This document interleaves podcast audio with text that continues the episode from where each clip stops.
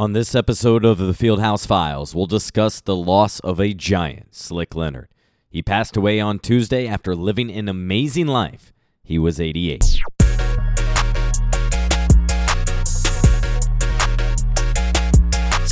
And welcome into the Fieldhouse Files, the podcast where I take you behind the scenes with the Pacers, talk to individuals on and around the team, and tell you what you need to know.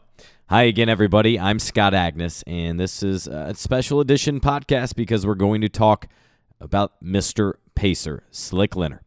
It's been a tough last 48 hours for the Leonard family, for the Pacers, for the state of Indiana. And when you talk about Indiana basketball and what it means to be a true Hoosier, Slick was it. Homegrown in Terre Haute, and he had to earn everything. And he appreciated everything, and you knew it. There's so much I can say about Slick. I'll try to do that on this podcast and future episodes. And like many, I grew up listening to him on the Pacers radio network. He's done that for 36 years and did it up until his final days.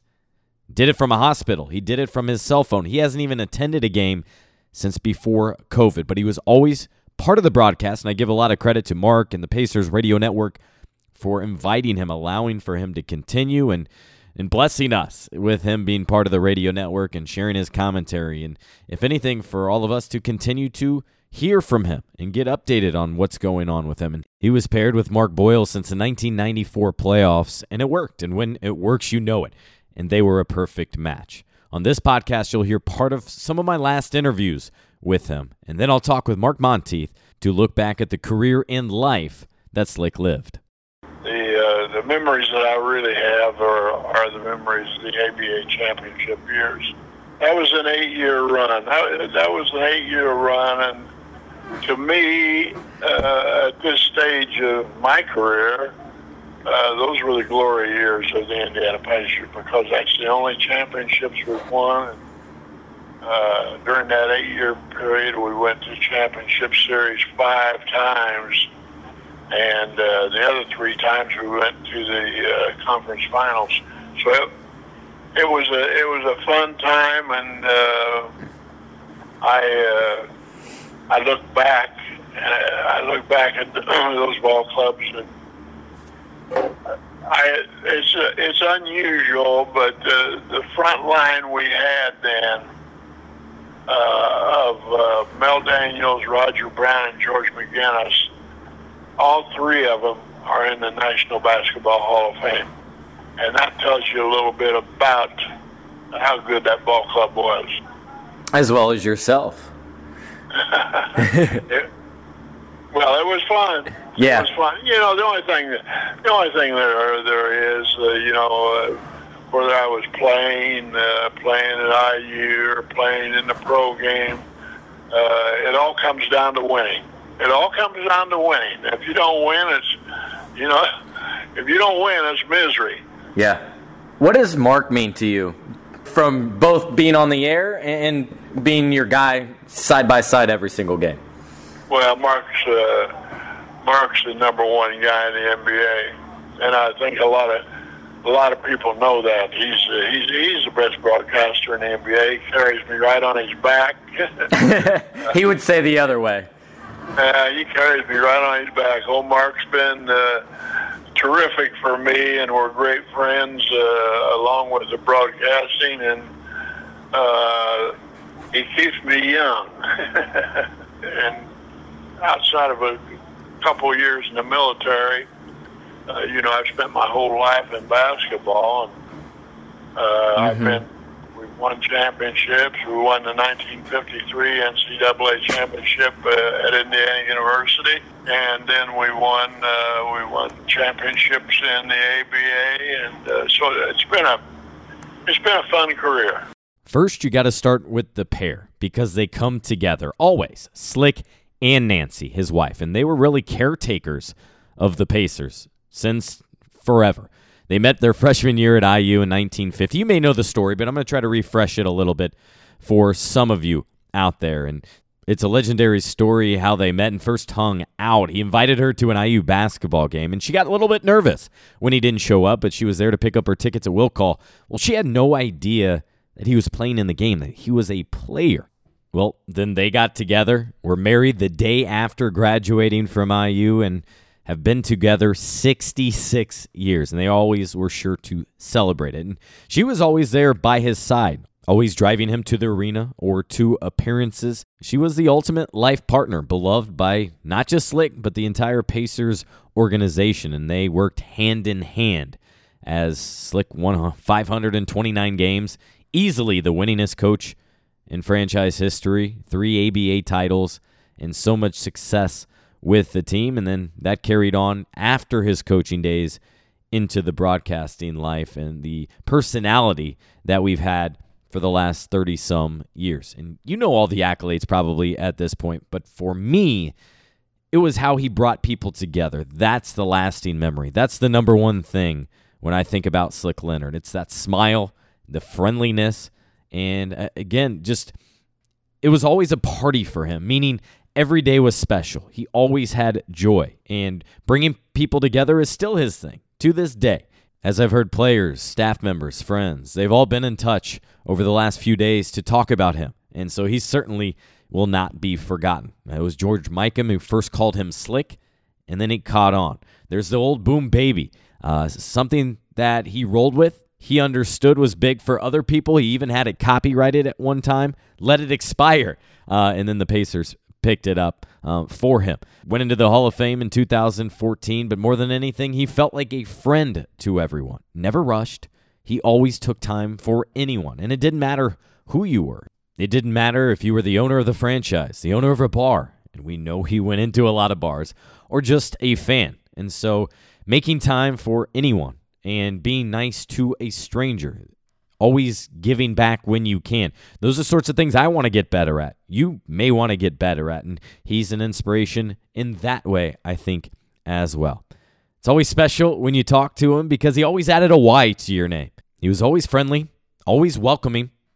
Old Scotty, good to see you, pal, he'd say. And I'm fortunate enough because I have enough recordings of him saying things like that during our interviews before and after. So those are things I certainly treasure and Slick was just someone I could always go to to learn more about the history of the game because he knew just about everyone, uh, not just by an extension, one person away. No, he directly knew just about everyone. About a year ago, I had a call with him. I remember I was out of town. He was back home feeling good.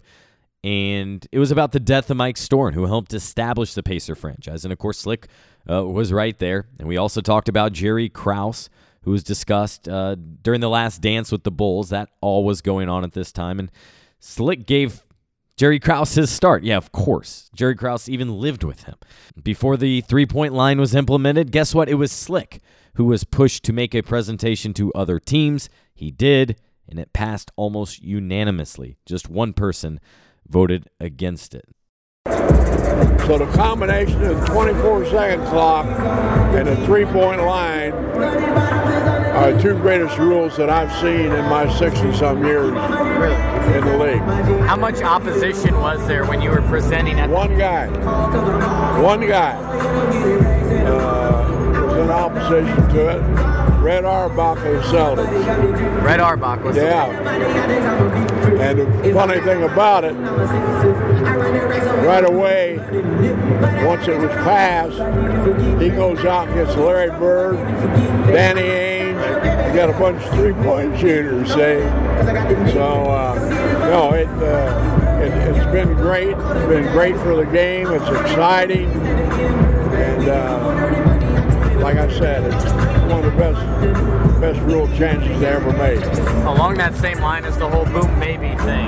You've already told me how you how it came about, but are you surprised how much it's taken off, how much it, it is beloved here in Indianapolis, how that's how a lot of the new generations even know you and think about you, right? Right. It, uh, you know, when you when you go out and uh, and see the kids on the playground uh, shooting threes and saying "boom, baby," uh, and the high school kids, and they put it into the college game, uh, you know you got something pretty good.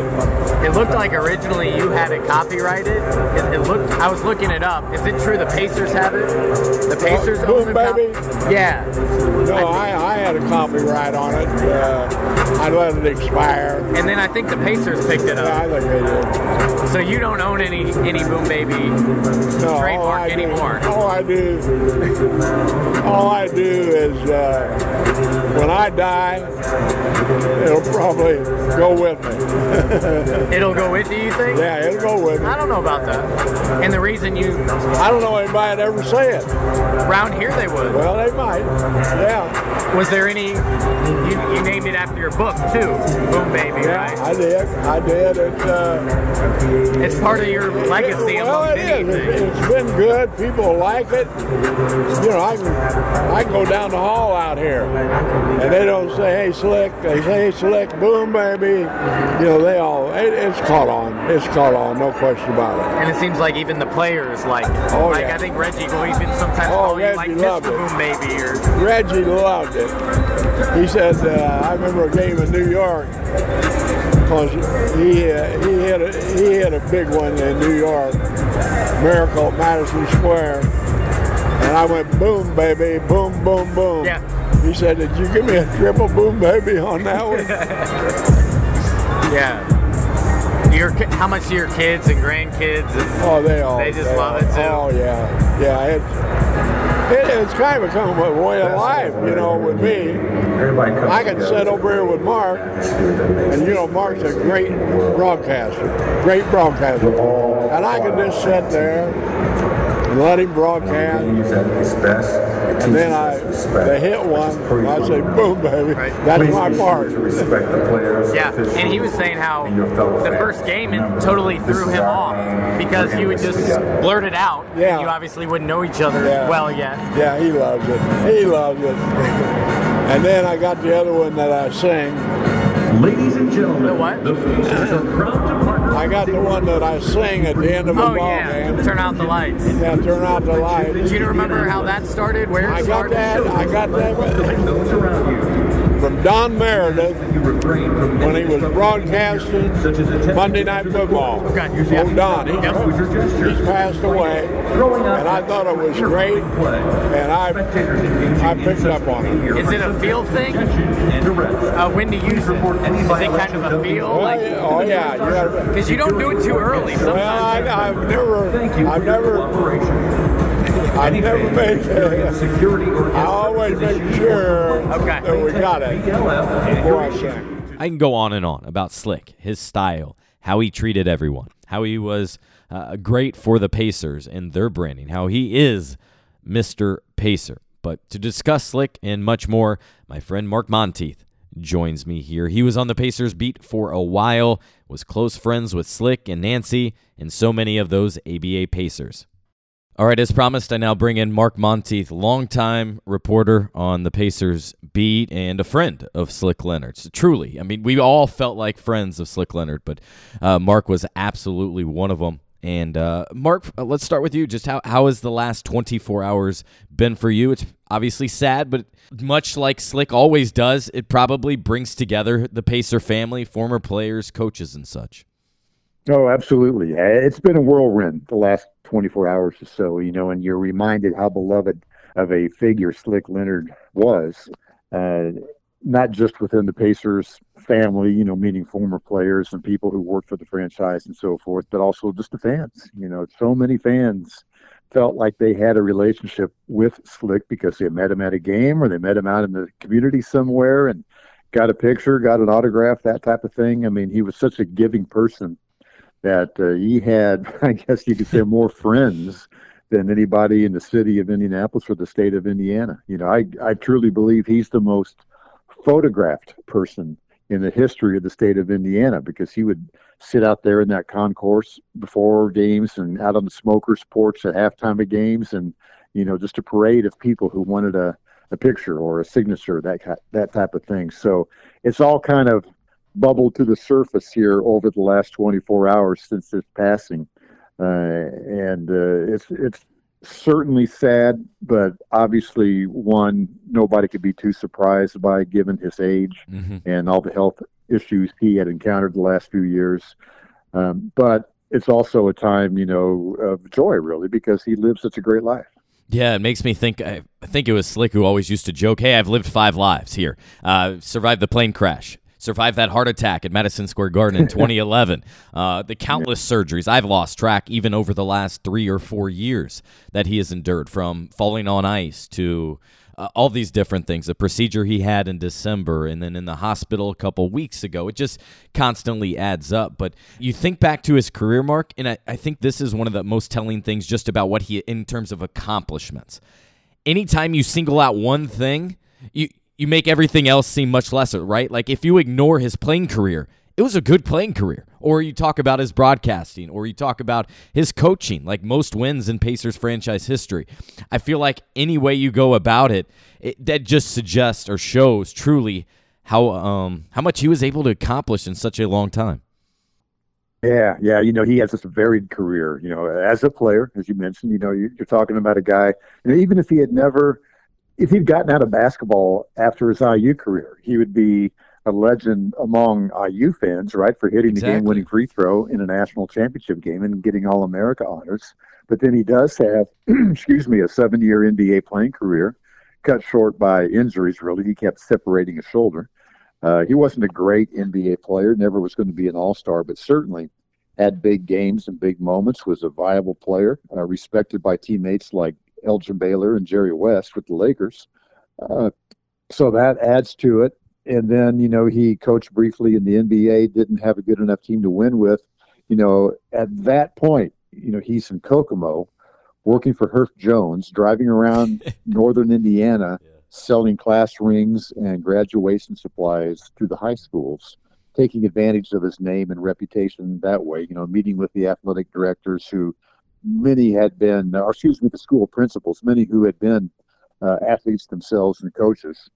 Uh, so he was content doing that, you know, up until 1967. You know, that's he and Nancy had just bought a house in Kokomo, and and they're living uh, a quiet life, content, growing family and uh, it was the ABA coming along that put him into a whole different world. and uh, he, so you know, you could talk about his coaching and everything else, but he did so many different things, and he was going to be content outside of basketball, and I think that speaks a lot for him. That speaks to his character because some people would need to be in the spotlight, right? You know, they were a player, they were a coach, uh, they loved the limelight, they want to be well recognized and well known uh, and they find a way to get into the game again. But he he could have been content working for Herff Jones, selling class rings, and Nancy was teaching business classes at Kokomo Taylor High School. Uh, but then the uh, ABA and Pacers came along and changed everything.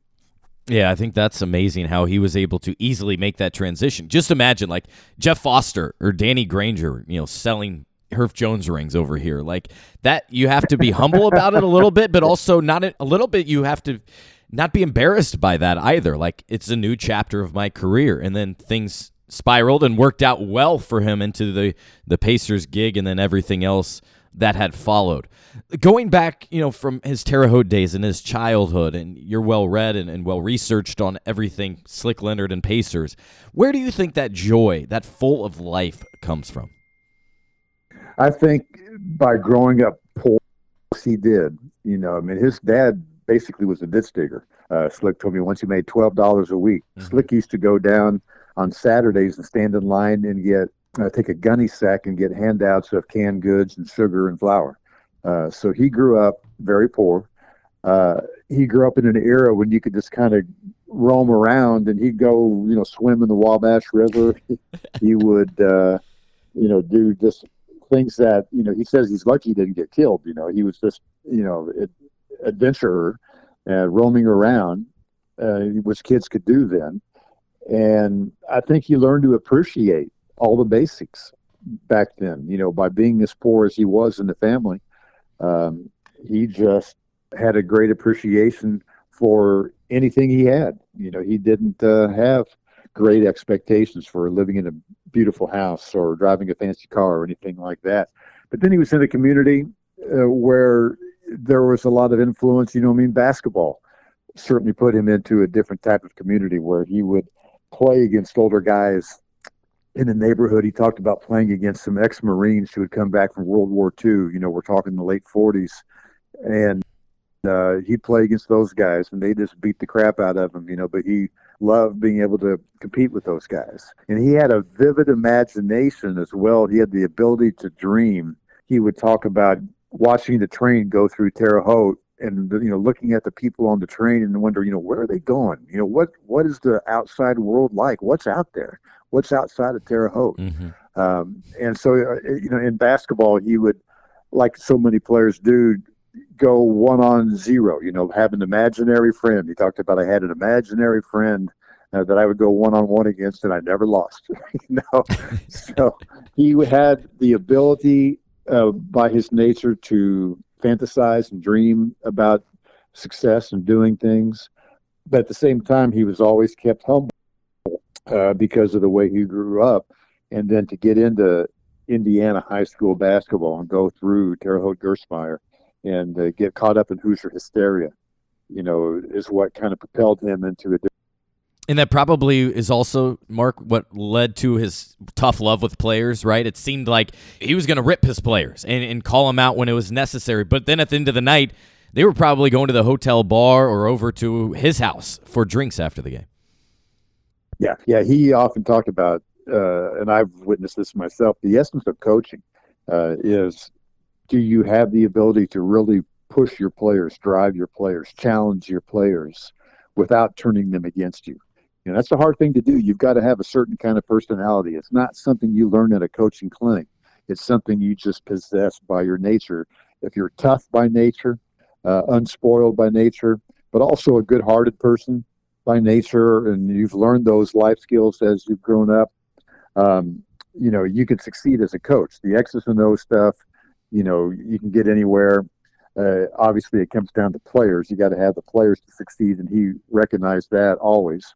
He never thought, you know, that he was the reason they were winning championships. So it's about having the right players. But you know, he had that knack for doing that. Uh, he always talked about you got to know when to kick him in the butt, Mhm. know when to throw an arm around him and hug him. And he could do both of those things. And I haven't seen too many coaches who could do that. And I don't think I've seen any coach who could do it as well as he did. Yeah, that's such a delicate balance because we know, especially now in the NBA, it's a players' league. If they don't like you, you're gone, and and that's all it comes down to um, in the end. And so you, have to And start. it was too. It was when he when he when he coached. It was the same way, really. You know, Okay. I mean, it was a players' league then as well, and he knew that. He always talked about, you know, I've never seen a jockey carry a horse. That's right. The finish line. You got to have the horses. That's one of his great lines, and he's got so many of them. Is there one that stands out to you? Some of his sayings that he often repeats. Oh, let me think. You know, that's certainly that is one of the better ones. There's that, there's the know, story. I can't think of any off the top of my head at the moment, but There's obviously the pee running down my leg uh, story from the title game when he knocked oh down yeah, a free yeah, when he hit the game-winning free throw. That's uh, you know that that speaks that story speaks to his humble nature. You know, he hit the game-winning free throw when IU won the national championship in 1953. He had two free throws. He missed the first, hit the second, and then Kansas went down and missed a shot. So IU wins the national championship by a point. And um, after the game, IU's coach Branch McCracken is saying, I wasn't worried. That young man has ice water running through his veins. And when the reporters went to Slick and told him what uh, McCracken had said about the ice water, you know, he laughed and said, I don't know. It felt awfully warm when it was running down my leg. you know, so, uh, how many players would say, Oh, yeah, I wasn't worried. You know, I can't believe I missed the first one. I, I wasn't nervous. I had it. Um, you know, there's a guy, you know, kind of making fun of himself for being nervous. And he says he was scared. He was, who wouldn't be, right? He was scared to death at the free throw line. That's why he missed the first, but he hit the second. And um, that line has stood the test of time, you know, and it really speaks to his personality and his humble nature. What do you think it would have been like to cover Slick? Oh, I think it was good. You know, the reporters I know that did cover him, uh, f- for the most part, had a good relationship. You know, now he would manipulate the media. You know, he would send messages to players through the media. so he didn't have to, you know, always say something to them directly. He would say something like Dave Overpeck covered him for the Star, and Um, you know, I know some of the ex-Pacers will tell you they didn't like Overpeck because some of the stuff he wrote, only to learn later that Slick was planting that stuff. know, he was wanting Overpeck to put that in there. He kind of felt it was good for the players to get jabbed every now and then, stay on edge, and not get too full of themselves. So, but as far as his cooperation and accessibility, uh, from everything I can tell, it was great, even when he was at the peak of his coaching career.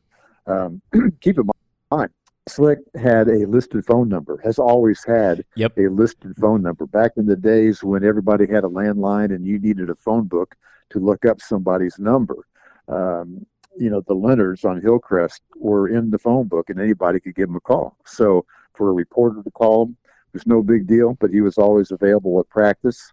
Uh, I believe his practices were open. I think uh, Robin Miller, who covered him some, talks about being in the locker room at halftime of games.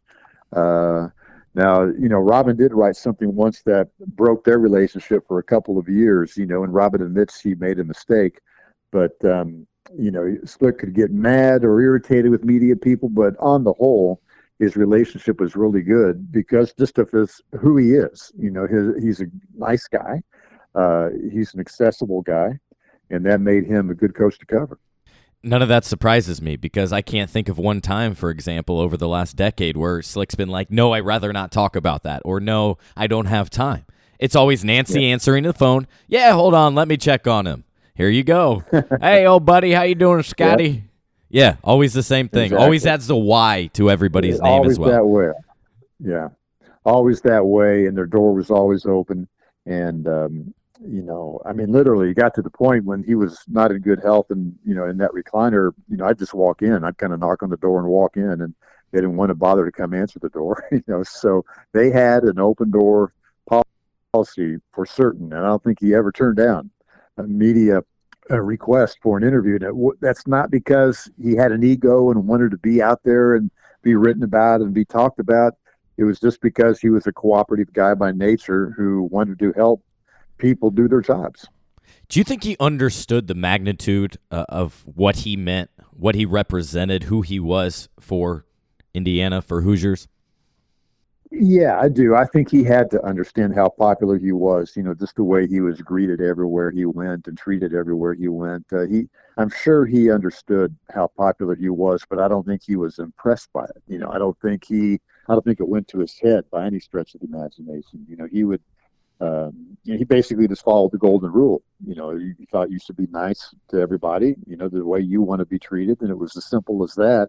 Um, so he never let it go to his head. You know, I I can't speak specifically to when they were winning championships in the early '70s, and he was on top of the world as it existed in Indianapolis. But um, I, I I don't think he was ever swayed by it. I think he understood it. I think he appreciated it. I think he enjoyed, you know, just being able to greet everybody or be greeted by everybody whenever. Uh, but I don't think it ever affected him. I don't think it ever uh, plumped up his Mark, I think one of the most long lasting legacies, at least for me, for Slick, is how he brought people together. Yeah, we can, again, I can go back to my earlier comment. You can talk about his broadcasting, his coaching, his playing, but to me, this is what stands out. There, it, there's not a time when I talk to a former player or team doctor, David Craig, the former trainer, and it seems like, oh, yeah, I was over at his house two weeks ago. We all got together. Now, talking about normal times, obviously that's one of the most impressive things to me what he was able to do and it all goes back to that personality of being welcoming and i'm curious you've been at some of those parties maybe even organized some of them is it just a gathering of everyone i'm picturing people just gathering around him and telling stories or is he not always the life of the party during those scenarios Yeah, I wouldn't say he's the life of the party necessarily. When he's with his former players or the spouses of former players, he just kind of blends in. He and Nancy both. okay Um, you know, I've organized a couple. There was like, oh, three, four years ago, right before the race, a guy named Steve Chubin, a former Pacer, who only played with the team really for like 25 games one year. Then Slick, uh, actually, it wasn't Slick's call, but he got traded away. That broke his heart. But uh, he was back in town, so I thought, hey, let's get some people together. And I wanted to meet Steve because I'd never met him in person, although talked to him on the phone a lot. So I called Slick and Nancy, and I called Roger Brown's wife Jeannie, and George McGinnis and Jerry Harkness came out, and Neto came out, a few other people, um, and we went to um, uh, Seasons 52 in that private room there and just had lunch, very casual. And, you know, Slick and Nancy always just kind of fit in to those groups. They didn't have to be the life of the party, they didn't have to be in control of anything. Um, you know, there were other times when I organized something small and they just showed up, you know, and that's pretty remarkable, really. You know, am I going to organize something and, and invite Larry Bird or, right. you know, um, you know, even you know, one of the current coaches or something like that. I mean, we all have our status, and you know, most people who have high status aren't going to just accept an invitation from anybody. So Slick and Nancy were like that. If you organize something and you know it applied to them, they'd be there, uh, no questions asked. So that's just one example. But they, man, you know, they showed up for things. Uh, Roger Brown's ex-wife Jeannie, you know, had a little party for Darnell Hillman after he retired last August, and and you know it was COVID period, so you couldn't have too big of a group. But Slick and Nancy were over there, along with Darnell and George McGinnis and Jerry Harkness, a few other people. So they were willing just to show up and be there and be part of the scene, and never felt like they had to be.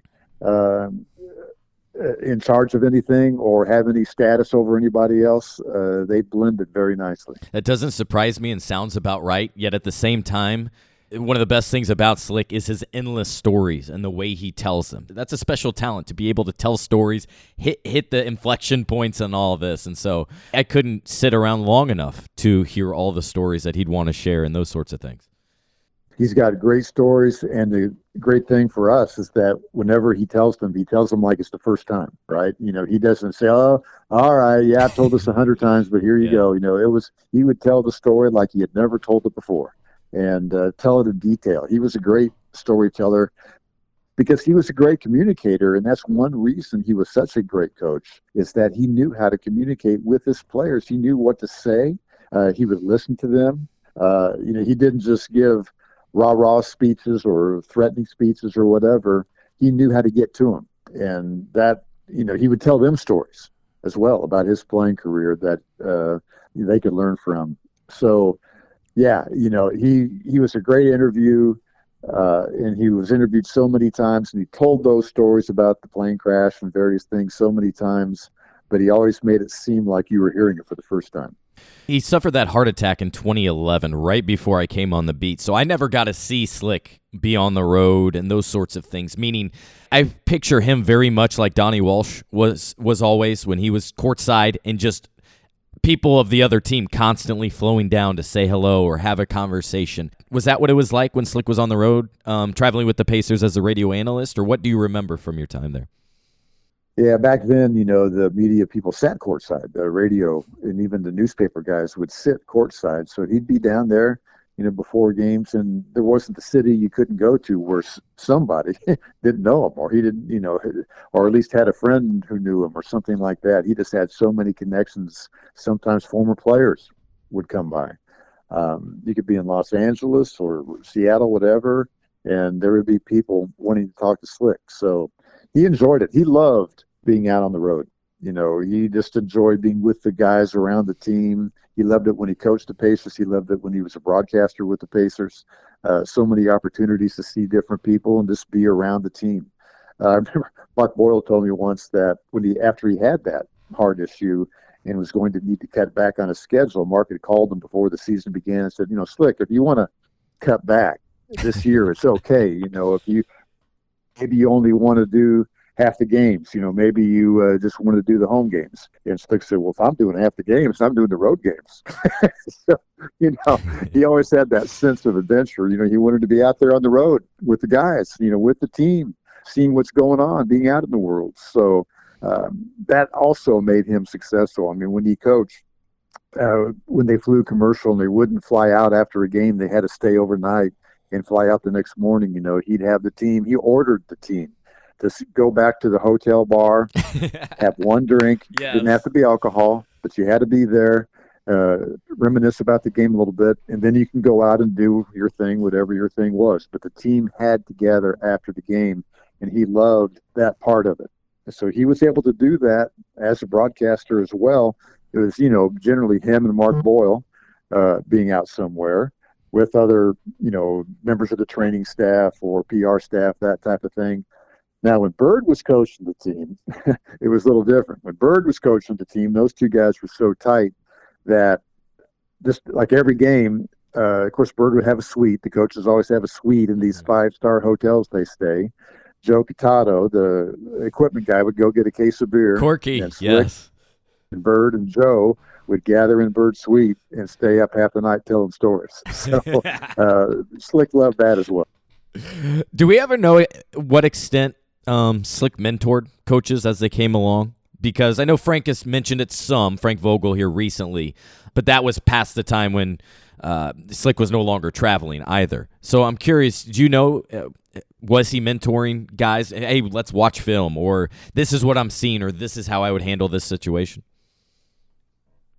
Yeah, I don't think he mentored coaches. I think he respected, you know, that position and wanted to give them the freedom. You know, he wouldn't have wanted another coach telling him what to do necessarily. Now, I think in in a case like Larry Bird, he would have been close enough that he might make a suggestion now and then, you know, state an opinion. Now, with Frank, he was close with Frank Vogel. Um, gosh, I mean, Nancy Leonard sold the Vogels their home here in Indianapolis when they coached here, and they would go out together, the four of them. They still do. I mean, Frank will come back in the summers. I think he still owns a house here. Yeah, And yeah. the four of them would get together in the off season. So I know he would give thoughts to Frank. I remember that playoff series when Roy Hibbert was just going down the drain, you know, and couldn't do anything. I know Slick at one point called Frank when he when the team was in Atlanta and suggested bringing Hibbert off the bench. Uh, Frank didn't do it. He did kind of reduce the playing time. He'd start Roy, and then if it wasn't going well, he'd get him out of the game real quickly and go with a smaller lineup. So Slick would do things like that if he felt close enough to the coach. Other coaches, you know, uh, like O'Brien uh, and maybe probably Rick Carlisle too. He probably didn't feel close enough to him to have that kind of communication. But and he would do it some with players too. I know he worked. Al Harrington asked Slick, you know, hey, can you work with me? You know, let's get in gym somewhere in the off season and you know put me through some drills, that kind of thing. And Slick loved that type of thing. Um, he had great relations with the players, even though he didn't really coach them individually or even you know give them advice. Uh, but they all loved him being on the plane and on the bus, that kind of thing. You know, Reggie Miller obviously uh, was close with him. He called his production company Boom Baby Productions. Um, Slick used to talk about how he enjoyed talking to Jalen Rose, uh, guys like that on the on the buses.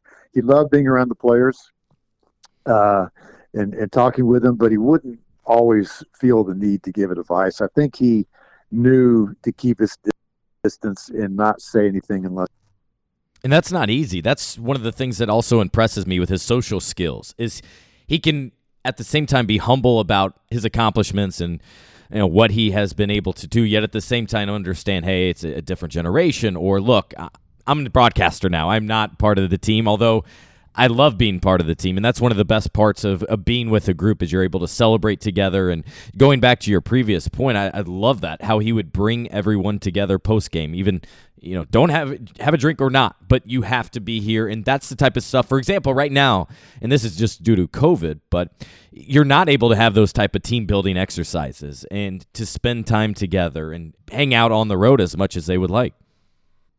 Yeah, they had team building exercises after every road game. you know, they were in the hotel lounge and uh, and you know joking, and if they lost, you know, they might be angry, but uh, he didn't use those occasions to like yell at the players. I mean, they put the game behind them and probably talked about it, but uh, it was a social time more than anything. So.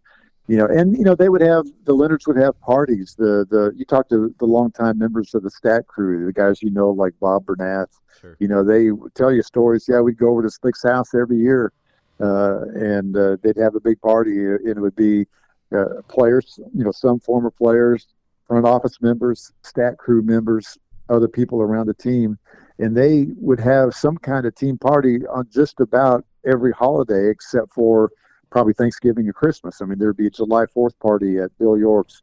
There would be a Mm. you know race party, Memorial Day party on another occasion, a Labor Day party.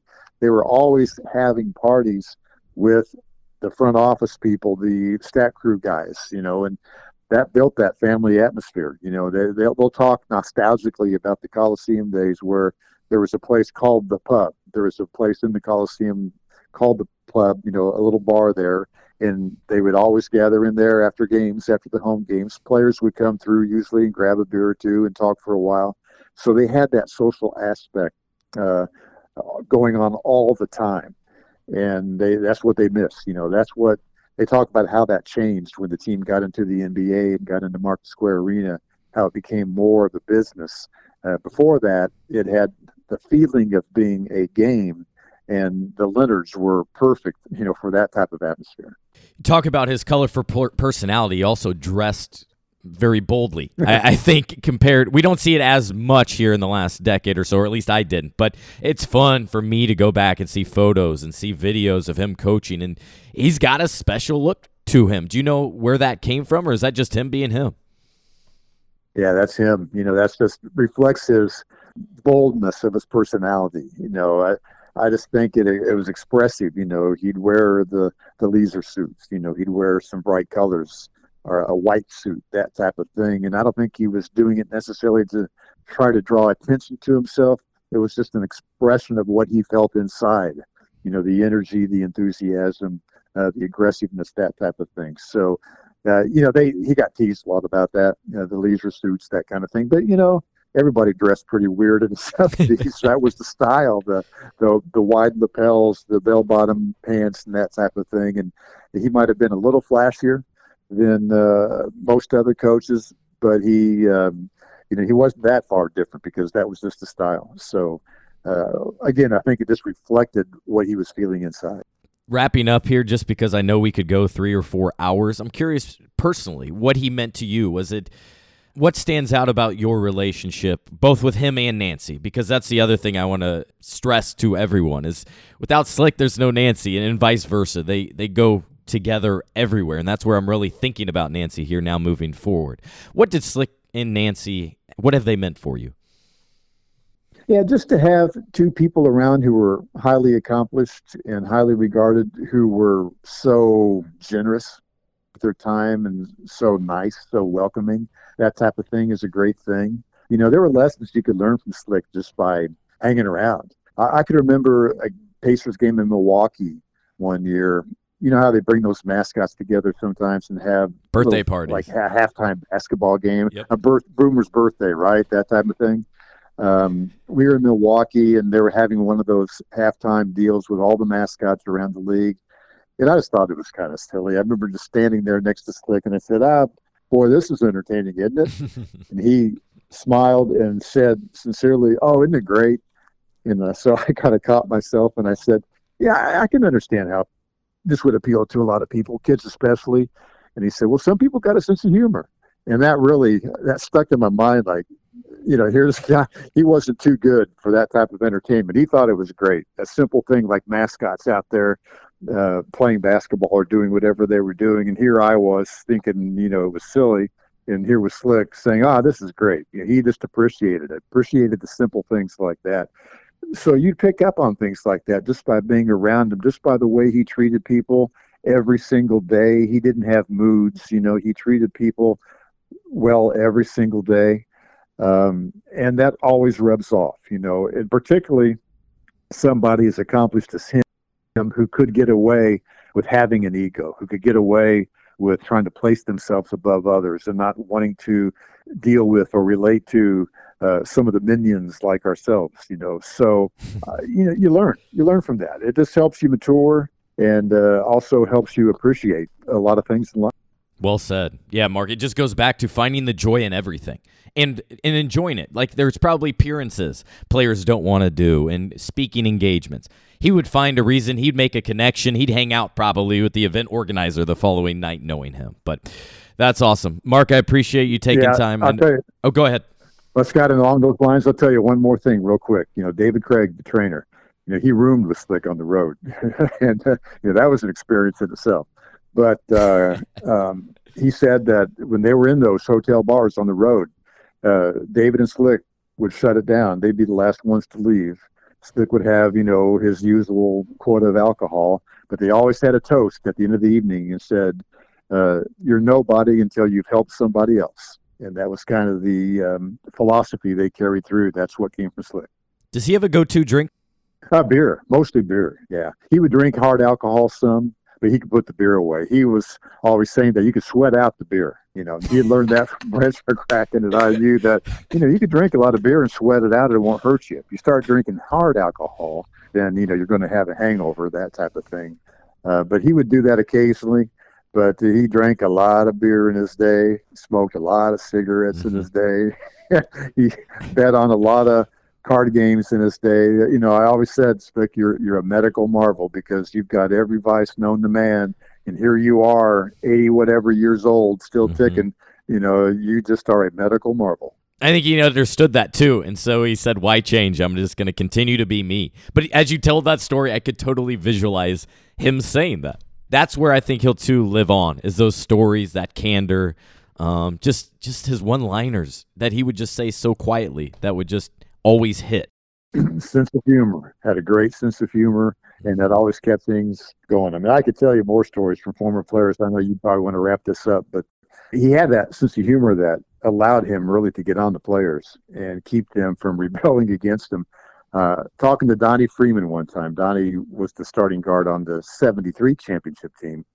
And um, he had a two year contract. You know, he, they won the title in 73. He was back on the team the following year.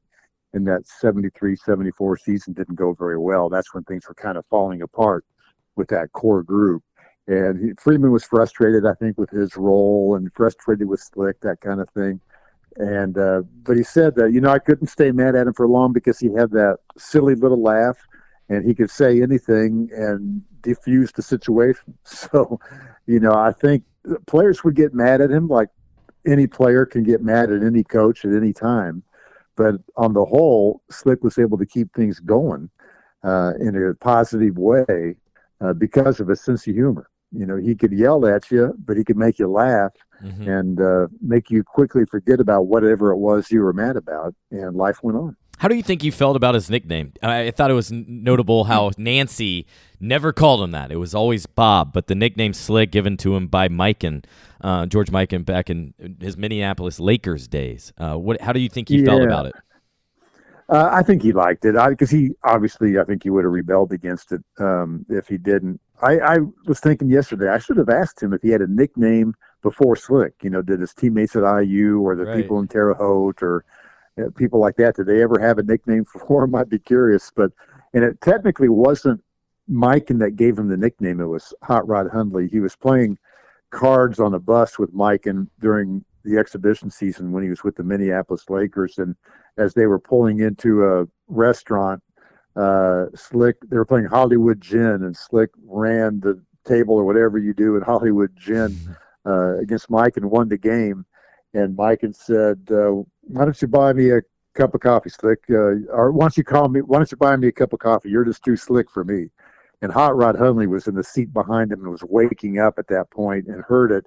And Hot Rod kind of applied the nickname to Mike, and Mikan said, "You're too slick for me." And Hot Rod made that his nickname, and I think Slick liked it, and it was appropriate. Yeah. Not only the way he dressed back in the ABA days, but just his personality because he would find ways to win games. I mean, he wasn't opposed to bending the rules a little bit to win a game. you know, I tell you, I played golf with him one time at Pebblebrook, and it was like 90, 95 degrees, and he was starting to suffer. He was really wearing down, and I'm like worried, man. Is he going to have a heart attack out here on the golf course? Am I going to have to give Slick Leonard mouth to mouth resuscitation or something? And then he would do that just to see what go. you do. I he think. says, uh, "You want to bet? You want to bet on these last three holes? Dollar a hole?"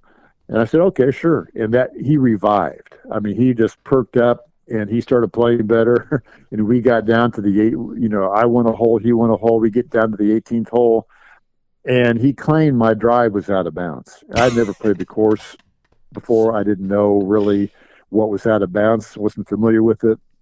He claimed my ball was out of bounds. I questioned it, but you know that's he would do things like that. He would find ways uh, to get a victory if he had to bend the rules a little bit. He would do it. Now, in this case, you know, he didn't want to take my dollar. I insisted he did. He wasn't really trying to take money from me. He was just trying to win.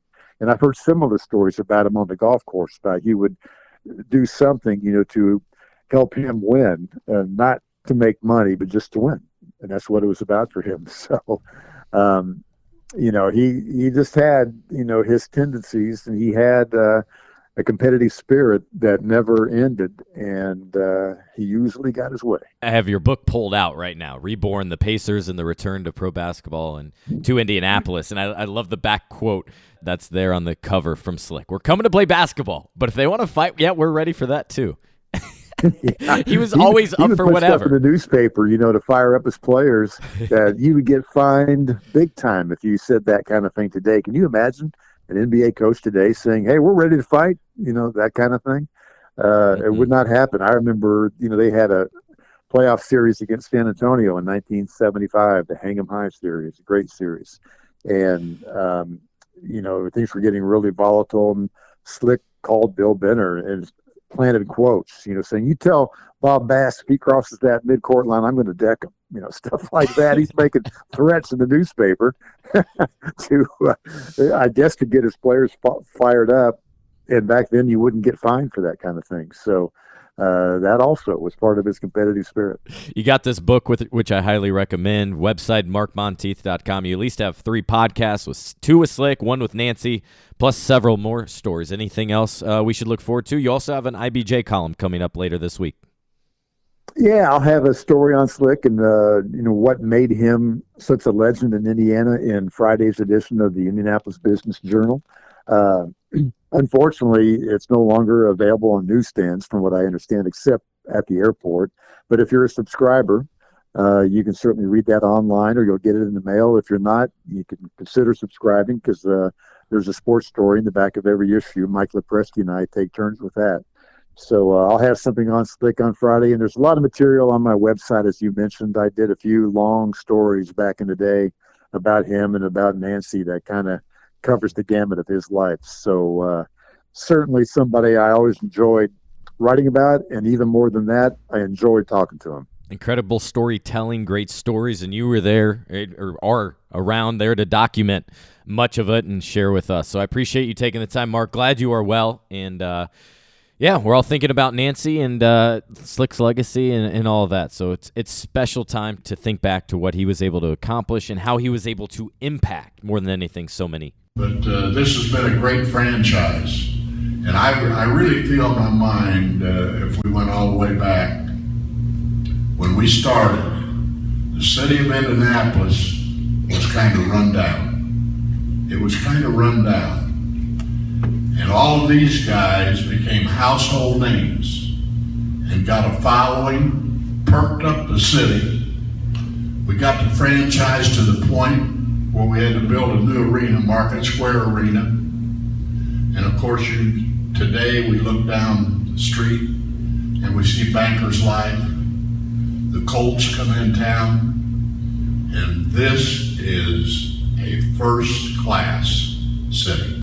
Slick will live on through his championships, his records, and Boom Baby, of course. And you never forget how he made you feel. Slick will be missed, but never forgotten. Coming up tomorrow on the podcast, I'll talk with his former roommate on the road, David Craig, the longtime Pacers trainer.